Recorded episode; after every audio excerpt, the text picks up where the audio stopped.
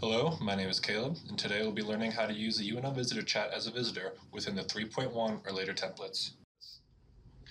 Now as you can see at the bottom left hand corner of the screen, we have a live chat icon.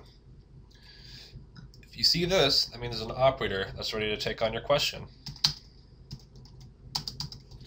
Let's send them a message.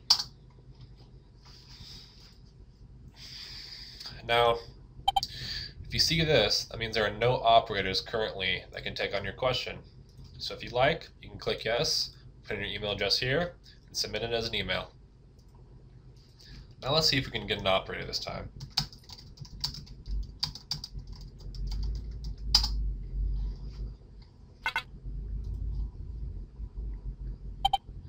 Alright, now we can see we've established the connection with our operator. Now while we have this open, if you go to any other site within the 3.1 templates, you'll see that it'll follow you. Pretty useful. Now, let's ask our question.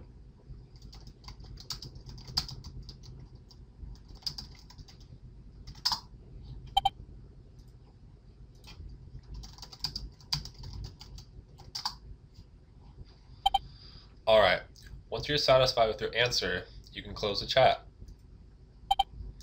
From here, you can see that you can send the entire transcript of your chat to your email, in case you'd like to keep it for records or archiving, or whatever you like.